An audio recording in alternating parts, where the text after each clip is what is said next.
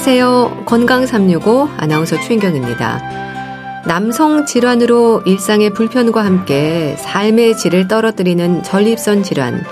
그중 전립선 비대증도 많은 분들이 고생하는 질환입니다. 나이 들수록 위험이 높아지는 아주 흔한 병인데요. 노년으로 갈수록 전립선이 커지는 이유가 뭘까요? 치료는 잘 되는 편일까요? 고령 사회, 전립선 비대증의 위험은 증가하는데요. 적절한 치료를 위한 검사와 진단, 그리고 환자들이 조심하고 살펴야 하는 부분들에 대해서 알아보고요. 자체로는 증상이 없어서 사고를 당한 후에 알게 되는 당황스러운 상황도 생긴다는 골다공증에 대해서도 살펴보겠습니다. 건강 365 웅산의 Jazz is my life 듣고 시작하겠습니다. KBS 라디오 건강 365 함께 하고 계십니다. 남성에게만 존재하는 장기가 전립선입니다. 전립선염, 전립선 비대증, 전립선암, 전립선에 생길 수 있는 질환들이 많은데요. 전립선이 구체적으로 어디 위치하고 있는지, 어떤 역할을 하는지, 글쎄요. 남성들은 잘 알고 있을까요? 오늘은 특히 나이 들수록 발생 위험이 높아지는 전립선 비대증에 대해서 알아보는데요. 노화가 원인으로 지적이 되는 전립선 비대증. 젊은 층에서는 안심해도 되는 걸까요? 한양대학교 병원 비뇨의학과 박성열 교수와 함께 합니다. 안녕하세요, 교수님. 안녕하세요. 박성열입니다. 네. 전립선이 정자의 기능에 아주 중요한 역할을 하죠. 네, 사실 전립선은 많이들 들어보실 텐데 사실 어디에 있는지 무슨 역할을 하는지 잘 모르시는 경우가 많아요. 이게 전립선 말 그대로 한문으로 하면 앞에 서 있다라는 뜻이거든요. 예. 그래서 우리 방광 바로 앞쪽에 전립선이 위치하고 남자만 있습니다. 음. 이 전립선이 아주 중요한 역할을 하는데 그 중에서 제일 중요한 역할을 하는 게 아기를 만들 때 정액을 모아놓는 주머니가 전립선에 붙어서 정액을 보관해놨다가 우리가 이제 아기를 만들 때 정액을 앞으로 배출하게 되죠. 그래서 이 정자를 보관하고 정액을 만들고 정자를 정액을 깨끗하게 유지하는 그런 중요한 역할을 하고 있습니다. 예. 이 전립선이 어디 위치하고 있는지 진료실에서 환자들을 많이 만나시잖아요. 잘 알고 네. 계시나요?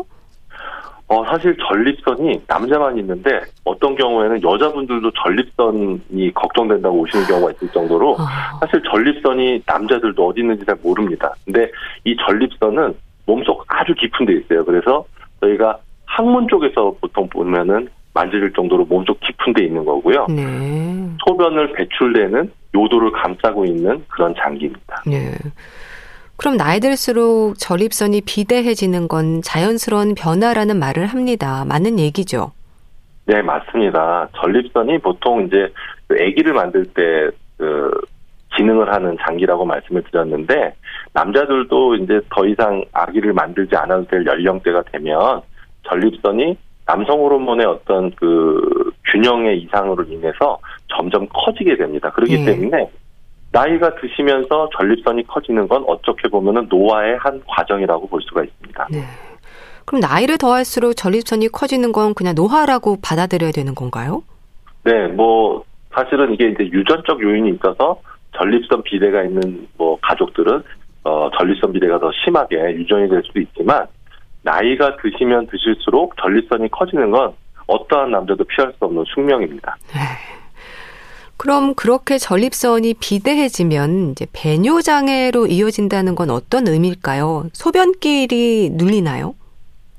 이 전립선이 구조를 보시면은 방광 바로 앞쪽에 있으면서 요도를 이렇게 도너츠 모양으로 감싸고 있거든요. 예. 그러니까 평상시에는 뭐 소변 지나가는 거를 방해하지 않게 되는데 이게 점점 커지면서 안쪽으로 소변기를 누르게 되면 그때부터 이제 여러 가지 증상들이 나타나게 되는 거죠. 예. 그럼 성장기부터 생각해 보면요. 전립선의 크기 변화가 어떻게 이어지는 건가요? 흔히 전립선이 밤톨 크기로 얘기가 되던데 어느 정도까지 커질 수가 있는 건가요? 어, 태어났을 때는 사실 전립선은 거의 흔적에 가깝게 확인하기가 어렵습니다. 보통 전립선이 밤톨 크기다라고 하는 건 한 20g 정도의 크기이기 때문에 말씀을 드리는 건데 예. 이게 이제 성인 20대 이런 크기가 이제 밤톨 크기 정도가 되고 보통 한 3, 40대까지는 잘 유지가 되다가 노화가 시작되면서 전립선이 점점 커지게 되죠. 우리가 전립선이 뭐 한 30g, 40g 이렇게 커지게 되면은 아 전립선이 좀 비대해졌다 말씀을 드리는데 사실 전립선 비대가 아주 커지게 되면 뭐 300g, 400g 이런 식으로 어마어마한 크기까지도 음. 전립선이 커질 수가 있습니다. 음. 흔히 70대, 80대가 되면 70%, 80%가 전립선 비대증이라고 하던데요. 그러니까 이 얘기는 고령 사회를 사는 지금 아주 흔한 질환이라는 거잖아요. 맞습니다. 어, 우리나라가 이제 초고령화 사회로 점점 접어들고 있다 보니까 옛날에 60대 뭐 이러면은 사실 노인이라고 근데 지금은 60대한테 노인이라고 하면 큰일 않습니까? 네. 일반적으로 70대, 80대를 보통 노인이라고 할 수가 있는데 예전보다 훨씬 더 오래 사시기 때문에 이런 고령층이 늘게 되고요. 이런 분들에서는 전립선 비대증은 아주 흔한 80% 이상이나 되는 그런 흔한 질환이라고 할 수가 있습니다. 음. 그렇다면은 이제 3, 40대 비교적 젊은 층에서는 전립선 비대증에 대한 걱정을 하지 않아도 되는 건가요? 젊을 때는 전립선염, 나이 들면 전립선 비대증으로 고생한다 이런 말을 하거든요. 어, 일반적으로는 3, 40대는 아주 그 젊은 층으로 볼 수 있기 때문에 예. 사실 전립선 비대가 시작되기는 좀 젊은 나이죠. 하지만 어, 집안 내력, 이렇게 유전적 요인 때문에 전립선 비대가 좀 일찍 시작되는 분들도 있습니다. 그래서 물론 젊을 때는 뭐 전립선염이 더 흔하다고 하지만 어 아버님 또는 뭐 어, 작은 아버님 이런 가족들 중에 전립선 비대증으로 고생하신 분들이 있다면 젊은 층이라 할지라도 한 번쯤은 전립선 비대증에 대해서 체크를 해보는 게 좋습니다. 네. 이 전립선 비대증을 비롯해서 전립선 질환의 증상이라고 하면 일단 배뇨 장애를 떠올리게 됩니다. 증상으로 설명이 되는 부분이 있을까요? 어, 사실 전립선 비대 라는 거는 이제 전립선이 커진다는 얘기고 비대증이라고 하는 게 이제 증상이 동반될 경우에 네. 전립선 비대증이라고 말하거든요. 근데 이 전립선 질환의 증상들은 다른 뭐 여성에서도 있는 과민성 방광 같은 여러 가지 배뇨 장애와 비슷한 증상으로 나타나게 됩니다. 하지만 남성 같은 경우에 특징적으로 전립선이 있고 특히 음. 나이가 드신 어, 연령이 증가하신 분들에서 이런 증상이 있다면 전립선 비대의 증상이라고 볼 수가 있고요. 그 일반적으로 흔하게 나타나는 증상 중에 하나가 오줌발이 약해진다 하는 아. 이런 증상들이 시작으로 나타날 수가 있습니다. 근데 노화로 생각해서 참다가 악화되는 경우도 많습니까? 이 전립선뿐 아니라 방광 기능도 손상이 되는 경우가 있다고 들었거든요. 그러니까 이 증상이 사실 처음부터 심하게 나타나면 대부분 환자분들이 병원을 찾으실 텐데 예. 처음의 시작은 사실 뭐 대수롭지 않게 좀 소변이 자주 마렵다든지 어, 오줌발이 좀 약해진다든지 이런 증상으로 나타나게 되고 이거 점차적으로 악화되는 그런 증상들입니다. 그러다 보니까 어, 몸이 점점 적응을 해서 불편하지 않게 느끼는 경우도 실제로 있어요. 하지만 노화로 방치하기에는 이런 전립선 비대증 증상을 그냥 방치했다가 방광이 다 늘어나 버려서 방광 기능을 할 수 없는 신경이성 방광이나 음. 심장 기능에까지 영향을 줘서 심두령까지 나타날 수 있기 때문에 이런 증상들이 있을 경우에는 한 번쯤은 병원에서 확인을 받는 것이 좋습니다. 네. 이게 어떻게 방광 기능까지 영향을 미치는 건가요? 그 소변을 잘 배출을 해야 되는데 앞쪽이 나가는 쪽이 자꾸 좁아지고 막혀 있다 보니까 아. 항상 소변을 볼 때 힘을 주게 되고 압력이 올라가게 되는 거죠. 우리가 고무풍선을 너무 오랫동안 늘려놓으면 고무풍선의 탄성이 떨어져서 오그러들지 않게 되잖아요. 예. 방광이 이런 식으로 완전히 헐렁하게 늘어나게 되면 아. 나중에는 방광 기능 자체가 없어지는 경우도 있습니다. 네. 소변이 약해지기도 하고 소변이 잘 안 나오고 잔뇨감도 있고 여러 증상들이 있는데요. 그러니까 반대로 또 소변을 너무 자주 보거나 지르는 경우도 있는 건가요? 네, 이 전립선 비대증이 꼭 안 나오는 쪽으로만 오는 게 아니라 네. 처음에는 방광을 자극하는 경우도 있습니다. 전립선 비대가 방광을 직접 자극하게 되면 소변이 너무 자주 마렵고 또는 보고 났는데 시원한 느낌도 떨어지고 경우에 따라서는 소변이 너무 급하다 보니까 팬티에 실수를 하는 경우도 있게 되죠. 그렇기 때문에 음. 어떤 한 가지 증상만으로 볼 수는 없고 여러 가지 배뇨 증상이 있을 때 꼭 확인을 해야 됩니다. 네. 자, 그럼 전립선 비대증 진단은 어떻습니까? 정기적으로 건강 검진을 하는 분들은 그래도 초기에 발견할 수 있지 않을까요? 네, 요즘 특히 건강 검진을 할 때 전립선 관련된 검사들을 많이 하시기 때문에 초기에 전립선이 커져서 어, 걱정을 하시면서 병원에 오시는 경우가 많습니다. 생각보다 진단은 굉장히 간단하고요. 예. 대부분 우리나라에서는 또 의료보험으로도 검사가 가능하기 때문에 뭐 여러 가지 손가락으로 전립선을 만져본다든지 초음파라든지 이런 아주 비교적 간단한 방법으로 진단을 할 수 있기 때문에 너무 두려워하지 마시고 예. 뭐 건강 검진이라든지 진찰을 받으시는 게 좋습니다. 네. 그럼 언제부터 이 전립선에 대한 건강 검진을 주기적으로 하는 게 좋은 건가요? 저희가 일반적으로는 40대 이상부터는 전립선을 관리하도록 안내를 드리고 있고요. 또 40대 이상에서 전립선 어떤 배뇨 증상이 있으면 나라에서 다 보험으로도 검사를 할 수 있기 때문에 네. 40대 이상부터는 적극적으로 확인을 받으시는 게 좋습니다. 예. 그럼 치료에 있어서 약물 치료로 효과를 기대할 수 있는 비교적 초기 단계에서 치료가 되는 경우도 많습니까? 어, 모든 병이 사실 빨리 발견할수록 치료가 쉽죠. 이 전립선 비대증 같은 경우에도 정도가 심하지 않고 초기에 발견됐을 경우에는 무조건 약물부터 시작하는 게 아니라 예. 생활 습관 변경이라든지 다양한 방식으로 환자분의 어떤 생활 습관을 변경해주고 정기적으로 확인만 하면서 치료를 하게 되고요. 초기에 전립선 비대가 심하지 않을 때 발견이 되면 수술적 치료를 먼저 하는 게 아니라 처음에 약물 치료를 통해서 비교적 아주 효과적으로 관리를 할 수가 있습니다. 그럼 초기라면은 아무래도 전립선 크기도 크지 않고 배뇨 장애도 심하지 않는 정도를 말하는 걸까요? 네, 맞습니다. 이게 전립선 비대가 말 그대로 이제 커지는, 전립선이 커지는 증상이다 보니까 전립선이 커지면 커질수록 진단 당시에 전립선이 크면 클수록 사실 약을 똑같은 약을 쓰더라도 전립선 크기가 크지 않을 때부터 치료를 시작하는 게 훨씬 효과적이거든요. 예. 그래서 환자분이 조금 덜 불편하실 때부터 치료를 시작하는 것이 아무래도 좀 간단하게 약물 치료로 관리가 가능하게 되겠죠. 네. 그럼 약은 어떤 약인 건가요? 어떤 성분의 약인가요? 어, 가장 대표적으로 이제 알려져 있는 게 우리가 전립선 비대가 요도를 압박하게 되기 때문에 이 압박된 부분을 좀 느슨하게 만들어주는 알파 차단제라고 하는 약제를 많이 쓰고 있습니다. 예. 이 약제는 이제 증상을 완화시키는 데 매우 효과적이라고 되어 있고요. 그 밖에 우리가 전립선이 커지는 게 문제니까 이 커지는 거를 좀 줄여주거나 더 커지지 못하도록 하는 그 화이브 알파 차단제라고 하는 게 있는데 이 약제는 이제 전립선이 자라는 거를 좀 막아주는 그런 약제입니다. 그러다 보니까 이거는 단기간에 증상이 완화시키는 효과보다는 예. 아무래도 장기간 사용할 때 전립선이 커지거나 이 그 그런 작아지도록 하는 그런 효과를 나타낼 수가 있는 거죠. 예. 그럼 비교적 가벼운 정도라면 약물은 얼마나 복용을 해야 할까요? 이것도 장기간 먹어야 하는 건가요? 어 전립선 비대증 약제는 무슨 감기약처럼 뭐 일주일 뭐 이주일 뭐 이런 식으로 드셔서 효과가 있는 약제는 아닙니다.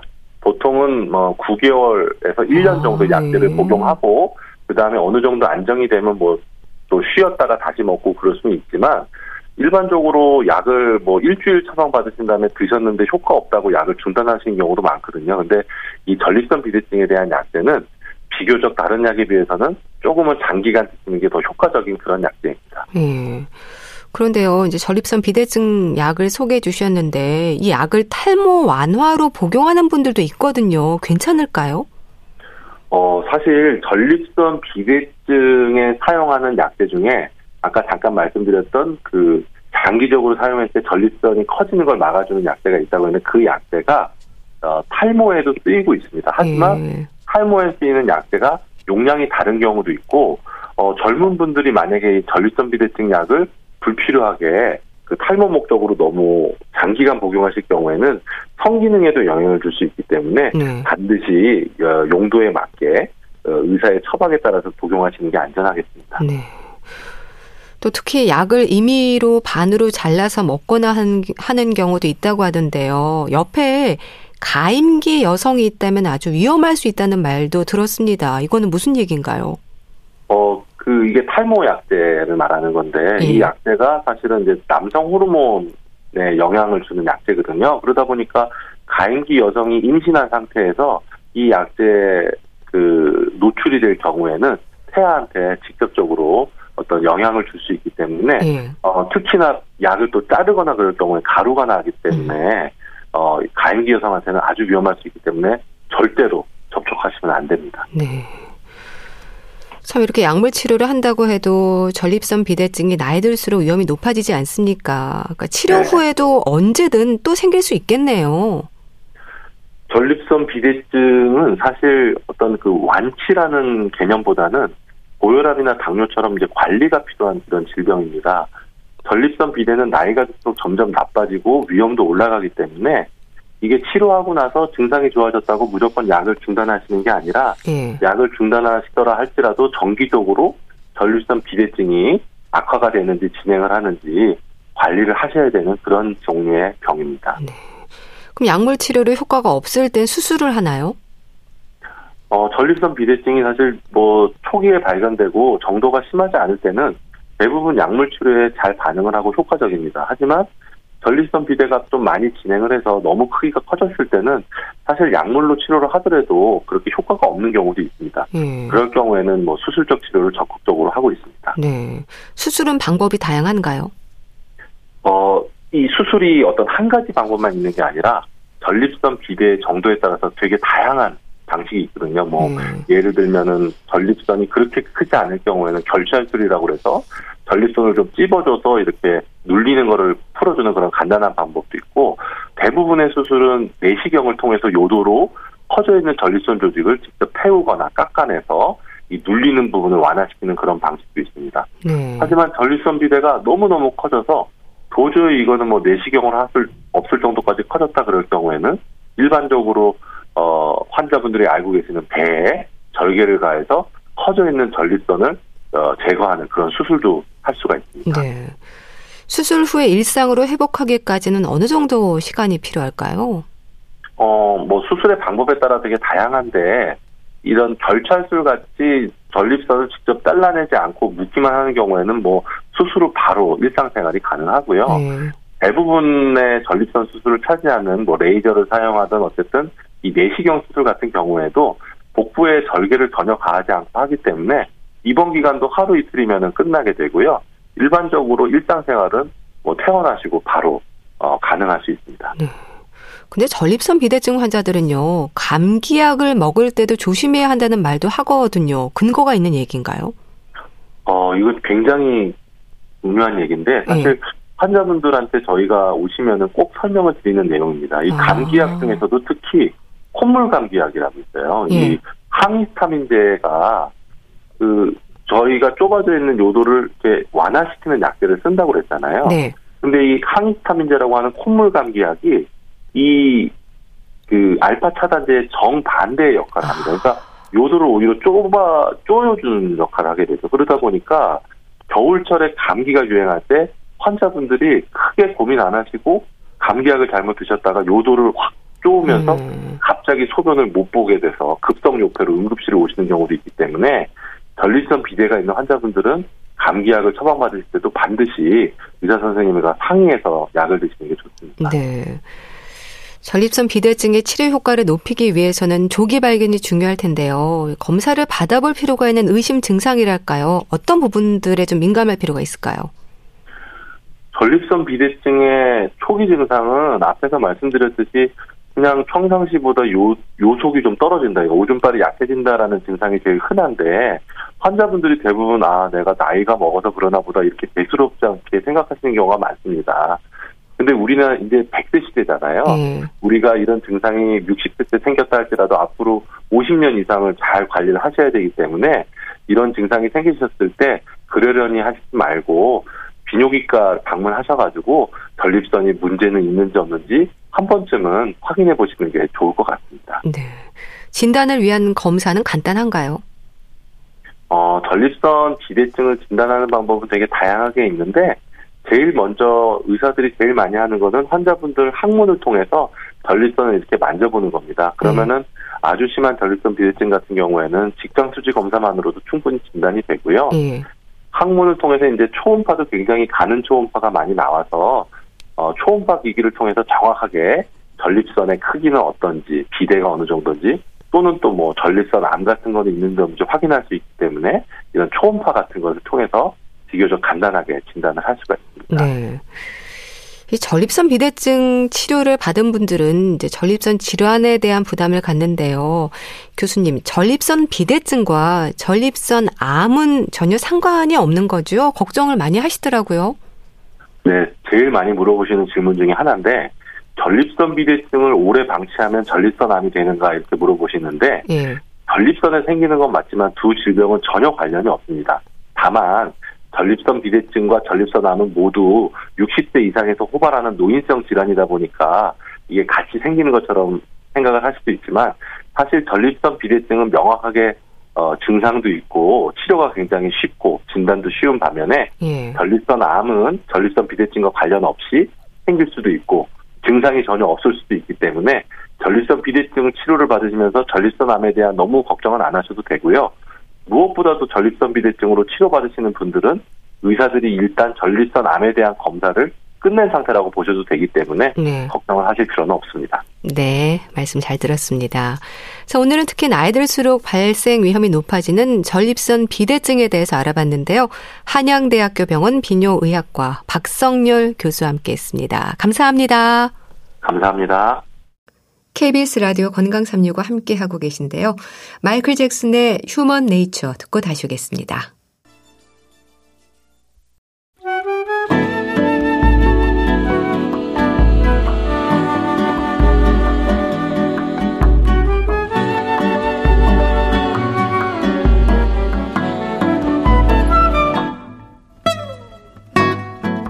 건강한 하루의 시작.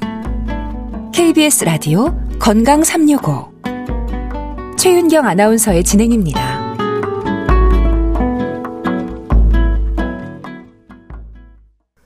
나이 들수록 넘어질까 두렵다는 말을 합니다. 특히 골다공증인 경우에는 골절 위험이 높아지는데요. 골다공증 자체로는 증상이 없어서 정기적인 검진이 필요하기도 합니다. 골절과 골밀도, 골다공증. 대한의사협회 백현옥 부회장과 함께 합니다. 안녕하세요. 네, 안녕하십니까.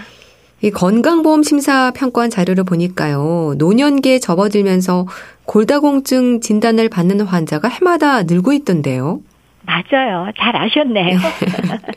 건강보험 심사평가원의 통계 자료에 따르면 2018년도의 자료에 따르면 여성이 남성보다 무려 16.4배 골다공증 진료를 받았습니다. 예. 엄청나게 남녀가 아, 차이가 나네요. 그렇네요. 근데 이제 또 그거보다 조금 뒤에 어, 어 나온 결과를 보면은 폐경 후에 골다공증으로 병원을 찾는 환자가 지속적으로 증가하고 있다.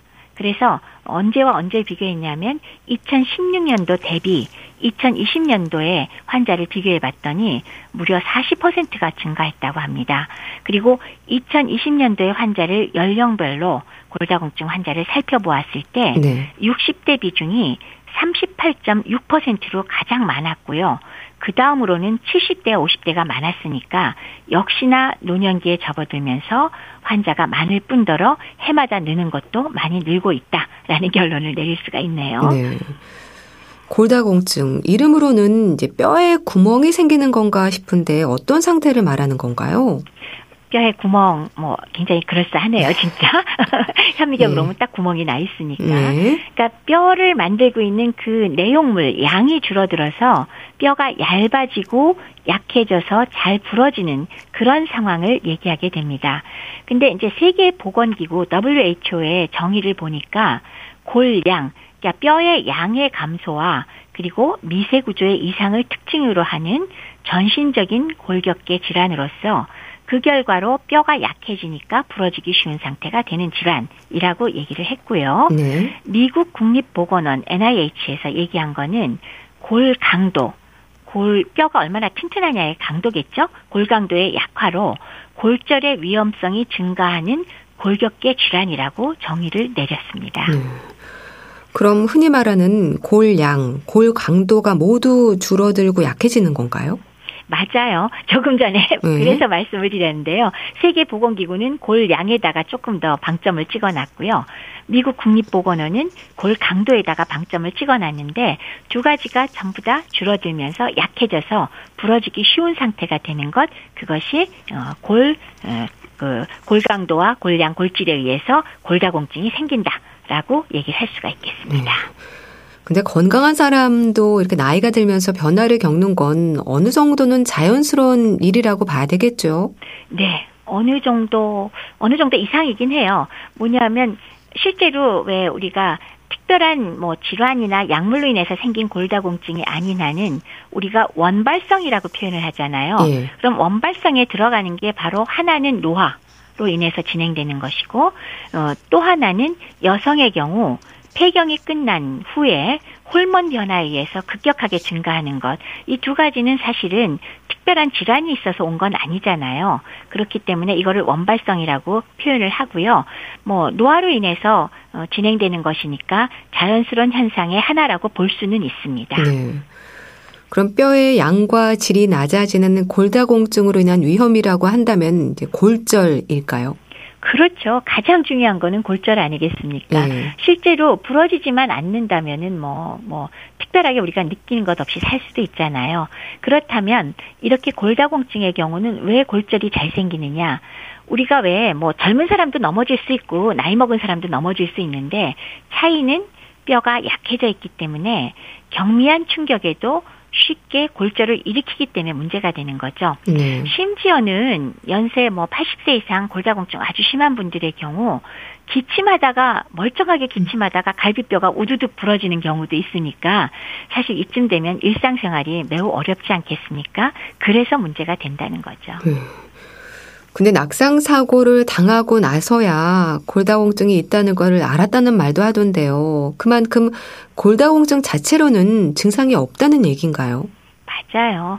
골다공증 자체만 놓고 보면 사실 뼈의 특성이 그렇게 통증을 민감하게 느끼는 곳이 아니잖아요. 예. 그렇기 때문에 증상이 별도로 있지 않다라는 게 맞고요. 굳이 굳이 증상을 얘기해 보자면 척추뼈가 좀 약해지니까 좀 압박이 자꾸 되겠죠. 그래서 왜 나이 먹으면 우리 키가 줄어든다 그러잖아요. 예. 그 정도의 증상, 음. 키가 좀 줄었네. 음. 아니면 약간 이제 허리가 굽어지는 척추 후만증 정도? 요 정도 외에는 사실은 골다공증 자체로 뭐 어디가 통증이 있거나 그러진 않거든요. 그렇기 때문에 주관적으로 느끼는 게 없으니 골절이 발생한 후에야 알게 되는 경우가 많게 되는 거죠. 예. 그래서 침묵의 질환으로도 불리는 거네요. 네. 그럼 골다공증 여부를 확인하는 건 골밀도 검사로 아는 건가요? 맞아요. 그렇습니다. 골다공증 여부를 판단하려면 결국 우리가 사람 얼굴만 쳐다봐서 알 수 있는 건 음. 아닐 거고요. 네. 물론 뭐 아주 심한 경우는 단순 촬영만 해봐도 뭐 조금은 찾아낼 수 있지만 그럼에도 불구하고 정확하게 골다공증을 알고자 한다면 골밀도 검사를 시행해서 우리가 어, 확인을 할 수가 있습니다. 가장 흔히 사용하는 방법은 이중 에너지 엑스레이 흡수 계측법 덱사라고 음. 부르는 걸 보통 사용하고요. 예. 그것 이외에도 정량적 컴퓨터 단층 촬영 CT라고 하죠. 그걸로도 역시 골밀도를 판단할 수 있고 초음파도 가능하긴 한데 초음파의 경우는 어차피 뭐 우리나라의 의료 보험에서 급여를 해주지도 않거니와 기준이 조금 왔다 갔다 하기 때문에 초음파로 판단한 예는 많지는 않습니다. 음. 그럼 골다공증 진단을 받은 환자들의 경우에는 정기적으로 검사를 받아야 합니까? 그렇죠. 어, 이 골다공증 진단을 받고 나서 더 진행이 되지 않는지 좀 더 적극적인 약물 치료가 필요한지를 당연히 어, 알아야 될 것이고 또 이미 치료를 받기 시작한 경우에는 호전이 잘 되고 그것이 유지가 잘 되는지 보기 위해서 일반적으로 1년에 한 번씩 어, 정기 추리, 추적 검사를 받도록 하겠습니다. 음. 그리고 또 골밀도가 정상인 사람은 그럼 어떡하냐? 그럴 땐 한 2년에 한 번 받으면 될 것 같습니다. 음. 골밀도 검사는 어떤 방법으로 하는 건가요? 골밀도 측정에는 뭐, 뭐, 단강자 골밀도 측정, 양강자 골밀도 측정, 이런 것들이 있는데 가장 흔히는 아까 말씀드렸듯이 이중 에너지 방사선, 즉 이중 에너지 엑스레이 흡수 계측법로서 골밀도를 측정하는 게 가장 흔히 사용하는 방법이고요. 예. 그 외에 정량적 CT, 전사나 단층 촬영을 이용하기도 하고 초음파 등도 선택적으로 우리가 어, 활용을 해서 골밀도를 체크할 수 있습니다. 예.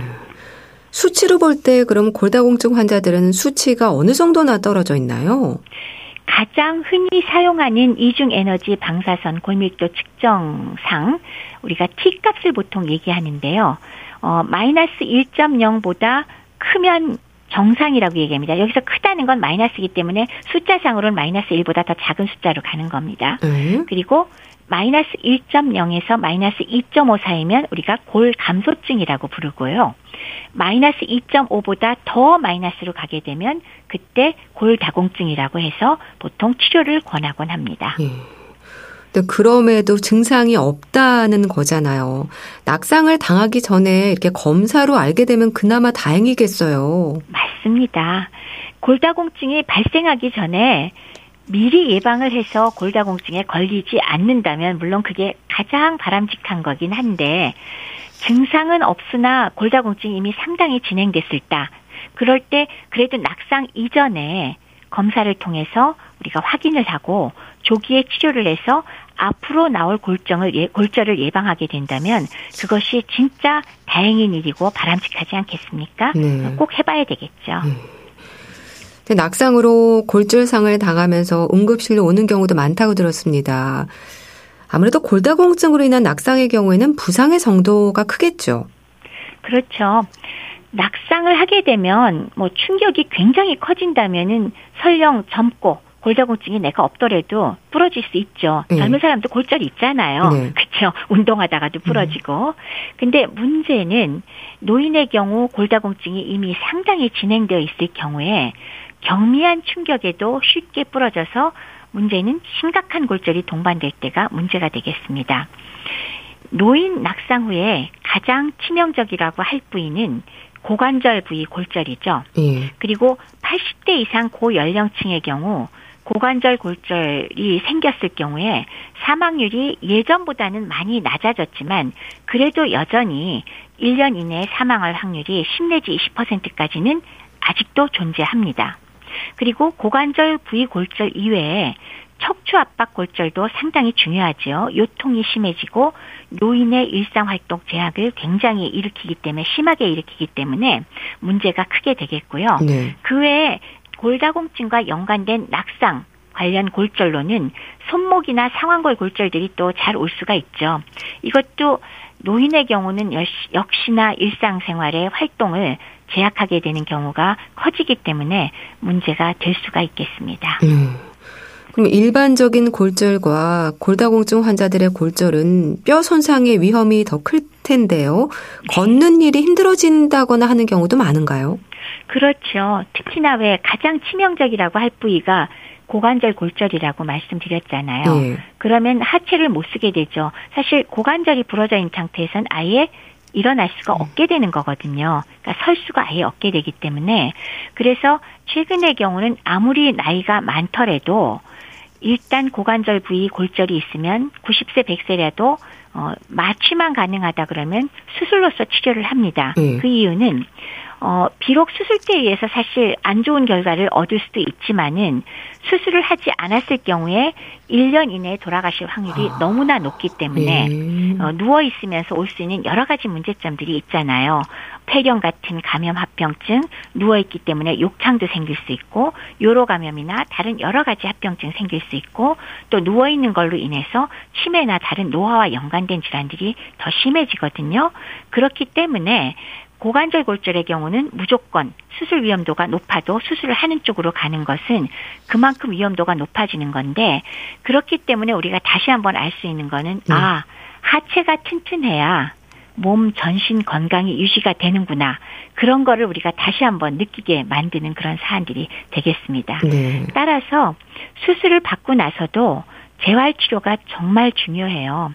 재활을 해서 어떻게 해서든 서셔야 되고 한 걸음이라도 떼셔야 되고 이런 것들을 열심히 하지 않을 경우에는 역시나 활동 범주가 줄어들면서 다른 문제점들을 많이 일으키기 때문에 수술 받고 재활하는 거, 하체를 잘 쓸 수 있는 거 이것이 정말 중요합니다. 네. 골절 치료도 받아야 하고 골다공증 치료도 해야 하는 이제 이중의 고생을 해야 하는 경우도 있을 텐데요. 그럼 골다공증의 치료라고 하면 약물인가요? 어, 아주 심한 경우는 우선 빨리 치료를 해야 되니까 약물부터 생각은 하지요. 근데 물론 그거 외에 여러분들이 금방 짐작은 가시겠죠. 골다공증 자체를 막기 위한 방법들이 적절한 운동과 음. 그리고 영양이라는 건 물론 알지만 거기에 더해서 심한 골다공증은 우리가 약물을 써야만 하겠죠. 최근에 약제가 굉장히 다양하게 개발됐습니다. 그래서 가서 보시면 아이고 요새 종류 많습니다. 예. 그러면 어떤 약제가 있을까 상당히 궁금하죠? 그래서 우선 골다공증 있다. 그러면은 당장 옆에서 아 이거 먹어야 돼. 그러는 거 있죠. 예. 네. 제가 첫 번째는 칼슘 먹어야 돼. 그쵸. 칼슘 대제도 심한 골다공증의 경우는 식품만으로 어려울 것 같으니까 적절하게 제공을 해줘야 되겠습니다. 그래서 칼슘 자체가 뼈의 양을 유지해주고 소실을 지연시키니까 필수가 되겠죠. 그리고 또 어, 영양소에 속하긴 하지만 이러한 칼슘 섭취를 증가시키고 그 다음에 골 소실을 감소시키는 다른 영양제 또 하나 있잖아요. 네, 뭐죠? 비타민 D. 네. 그렇죠. 비타민 D를 또 충분히 공급을 해줘야 된다는 거, 요거는 뭐 기본이고요. 그거 외에, 어, 가령 네, 폐경 이후에 갑자기 골다공증이 많이 생기는 이유가 에스트로겐이 줄어들기 때문에 그렇다고 말씀을 드렸잖아요. 에스트로겐이 이 뼈를 유지하는데 상당히 중요한 역할을 하는데 실제로 에스트로겐 자체를 어, 제공을 하면 폐경기 이후 여성의 경우 급격한 골소실을 줄일 수 있기는 합니다. 네. 근데 문제는 이러한 에스트로겐 호르몬 치료가 장기간 복용 시에 오히려 유방암이라든지 정맥 혈전증, 뇌졸중 등이 발생할 가능성이 높아져서 요즘에는 오로지 골다공증의 문제만으로는 사실은 에스트로겐 호르몬 치료를 권하지는 않습니다. 네. 그거 이외에 이제 여러분들이 제일 많이 접해본 골다공증 약제가 있을 거예요. 골 흡수를 억제하는 약인데 비스포스포네이트라는 약이 있습니다. 예. 그래서 이것이 골밀도를 확실하게 증가시키고 골절률을 낮춰주기 때문에 많이들 사용을 하는데 위장장애가 매우 심할 수가 있고요. 또 골수 억제 효과로 가끔 문제가 생길 수가 있기 때문에 여기에서 또 다양한 약제들이 개발되고 있고요. 네. 그거 이외에 어 불화 나트륨 같은 것을 또 제공하는 것도 하나의 방법이 될 것이고 그 다음에 또 이런 것들이 전부 다 골이 뼈가 흡수되는 걸 막는 건데 음. 실제로 뼈를 오히려 증가시키는 작용을 하는 약제가 부갑상선 호르몬을 주사로 맞는 방법이 있죠. 네. 그래서 이런 다양한 약제가 개발돼서 최근에는 사용되고 있습니다. 네. 또 골다공증으로 골절상을 입은 환자들의 경우 이제 재활 치료의 시간도 중요하다고 말씀하셨는데요. 보행 훈련부터 받는 경우도 많은가요? 뭐 재활과 함께 집에서도 조심할 부분들이 많을 것 같은데요. 일단 부러진 이후에 가급적 빠른 시간 내에 일단 서는 연습하시고 그리고 걷는 연습하시는 거 정말 중요합니다. 그래서 사실은 보통 외과 선생님들은 수술하고 나서 빨리 일어나세요. 빨리 걸으세요. 네. 그리고 네. 잘 걸으면 다 됩니다. 그러는데 제가 이제 거기다가 하나 더 추가 말씀을 드리면 바른 자세를 잘 잡고 걸으셔야 그래야 두고두고 재활이 제대로 된다. 이게 꾸부정하고 엎드리다시피 하고 소위 워커라는 거에 기대서 다니시면 좋은 자세가 안 되고 결국 어, 자세가 틀어지고 그 고관절 부위가 다 틀어져 버리면 결국은 온몸이 다 삐뚤어지고 척추나 다른 부위가 다 문제가 생기거든요. 네. 그렇기 때문에 맨 처음에 서는 연습을 할 때 바르게 서는 연습 그리고 바른 자세로 제대로 걷기 연습 이것이 제가 보기에는 가장 중요한 것 같습니다. 네. 그리고 집에서도 그런 바른 자세를 꼭 미리 좀 연습을 해서 가셔서 항상 신경을 쓰셔야 되지 않을까 생각을 합니다. 네.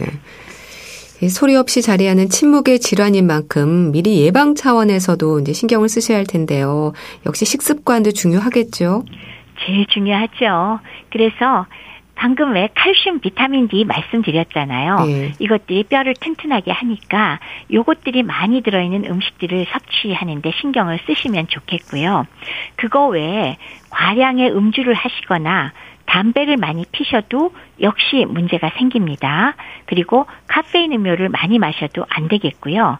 그 다음에 탄산 음료 역시 문제가 될 거고 흰설탕들이나 패스트푸드 같은 가공식품 섭취도 피하시는 게 좋겠습니다. 네. 탄산 음료에 들어있는 인 같은 것이 역시 칼슘을 끌고 나가버리거든요. 또 카페인을 많이 먹어도 소변과 대변으로 칼슘이 많이 배설이 되거든요. 그리고 단백질 음식이 너무 모자라도 칼슘 흡수가 잘 안 되지만 또 지나치게 많이 먹어도 칼슘 흡수율이 또 떨어지기 때문에 적절하게 충분히 아유 참 말하다 보니까 웃는데요.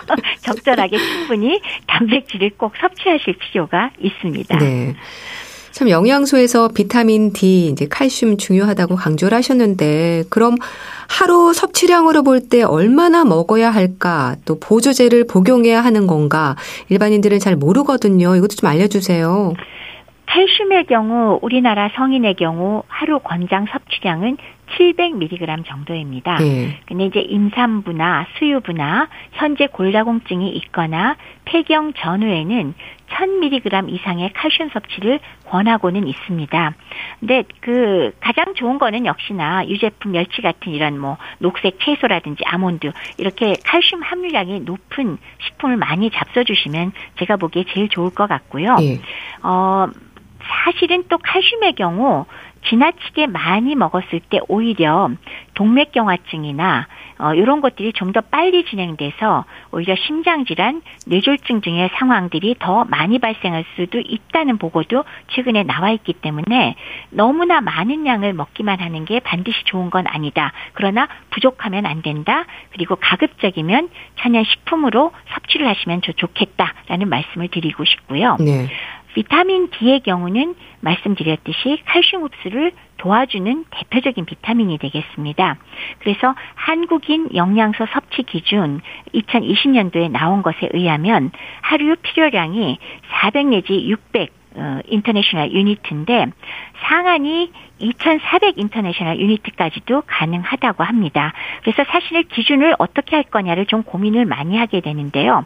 혈청 농도가 대체로 우리나라 분들이 좀 너무 낮거든요. 네. 그래서 혈청 농도를 30 나노그램 per 밀리리터 이상을 유지할 정도로 어, 먹어주거나 아니면은 필요하다면 주사제나 이런 보충제들을 좀 더 많이 사용할 수도 있겠습니다. 네. 골다공증 예방을 위해서 이런 식습관 외에 또 어떤 점을 강조하고 싶으세요? 제일 강조하고 싶은 건 운동인데요. 네. 특히나 중력에 대비해서 뼈에 자극을 주는 운동을 꼭 권해드립니다. 그렇게 해야지 뼈가 자극을 받아서 튼튼한 걸 유지할 수가 있지 않습니까? 우리가 건강한 젊은 사람이라 그래도 뭐 병이나 다른 것으로 인해서 한 달쯤 침대에 꼼짝도 않고 누워 있으면 마찬가지로 골밀도가 다 감소하게 됩니다. 네. 그만큼 뼈에 적절한 자극을 주는 어, 중력 대비 운동이 정말 중요한데 이런 것들은 당연히 걷기, 뛰기, 뭐 자전거 이런 것들 다 도움되고요. 거기에 더해서 뭐 스트레칭과 뭐 다른 유산소 운동 다 도움되는데 금방 짐작이 가시겠지만 수영이 많이 도움될까요? 음. 안 될까요? 도움이 되지 않을까요? 아주 안 되지는 않지만 이게 중력의 자극을 덜 받거든요. 아, 그래서 네. 골밀도만 놓고 보면 사실은 수영은 그렇게 크게 도움이 되지 네. 않습니다. 여기서 또 하나 퀴즈가 있는데요. 비만인 사람이 유일하게 건강에 득이 되는 측면이 딱 하나가 있는데 어느 질환일까요? 그게 골다공증인가요? 야, 지금 왜 우리가 골다공증 얘기하고 있잖아요. 예. 비만의 경우 딱 하나 장점은 골다공증이 잘 안 온다. 왜냐? 아. 몸에 체중이 많이 나가기 때문에 중력에 대해서 뼈에 자극을 많이 주거든요. 네. 그렇기 때문에 골다공증에 대해서 굉장히 유리합니다. 예, 그렇기 때문에 이런 운동 정말 강조해드리고 싶습니다. 네, 알겠습니다. 자, 오늘은 골다공증에 대해서 자세히 알아봤는데요. 대한의사협회 백현옥 부회장과 함께했습니다. 감사합니다. 네, 감사합니다. 나윤권의 기대 보내드리면서 인사드릴게요. 건강365 아나운서 최인경이었습니다. 고맙습니다.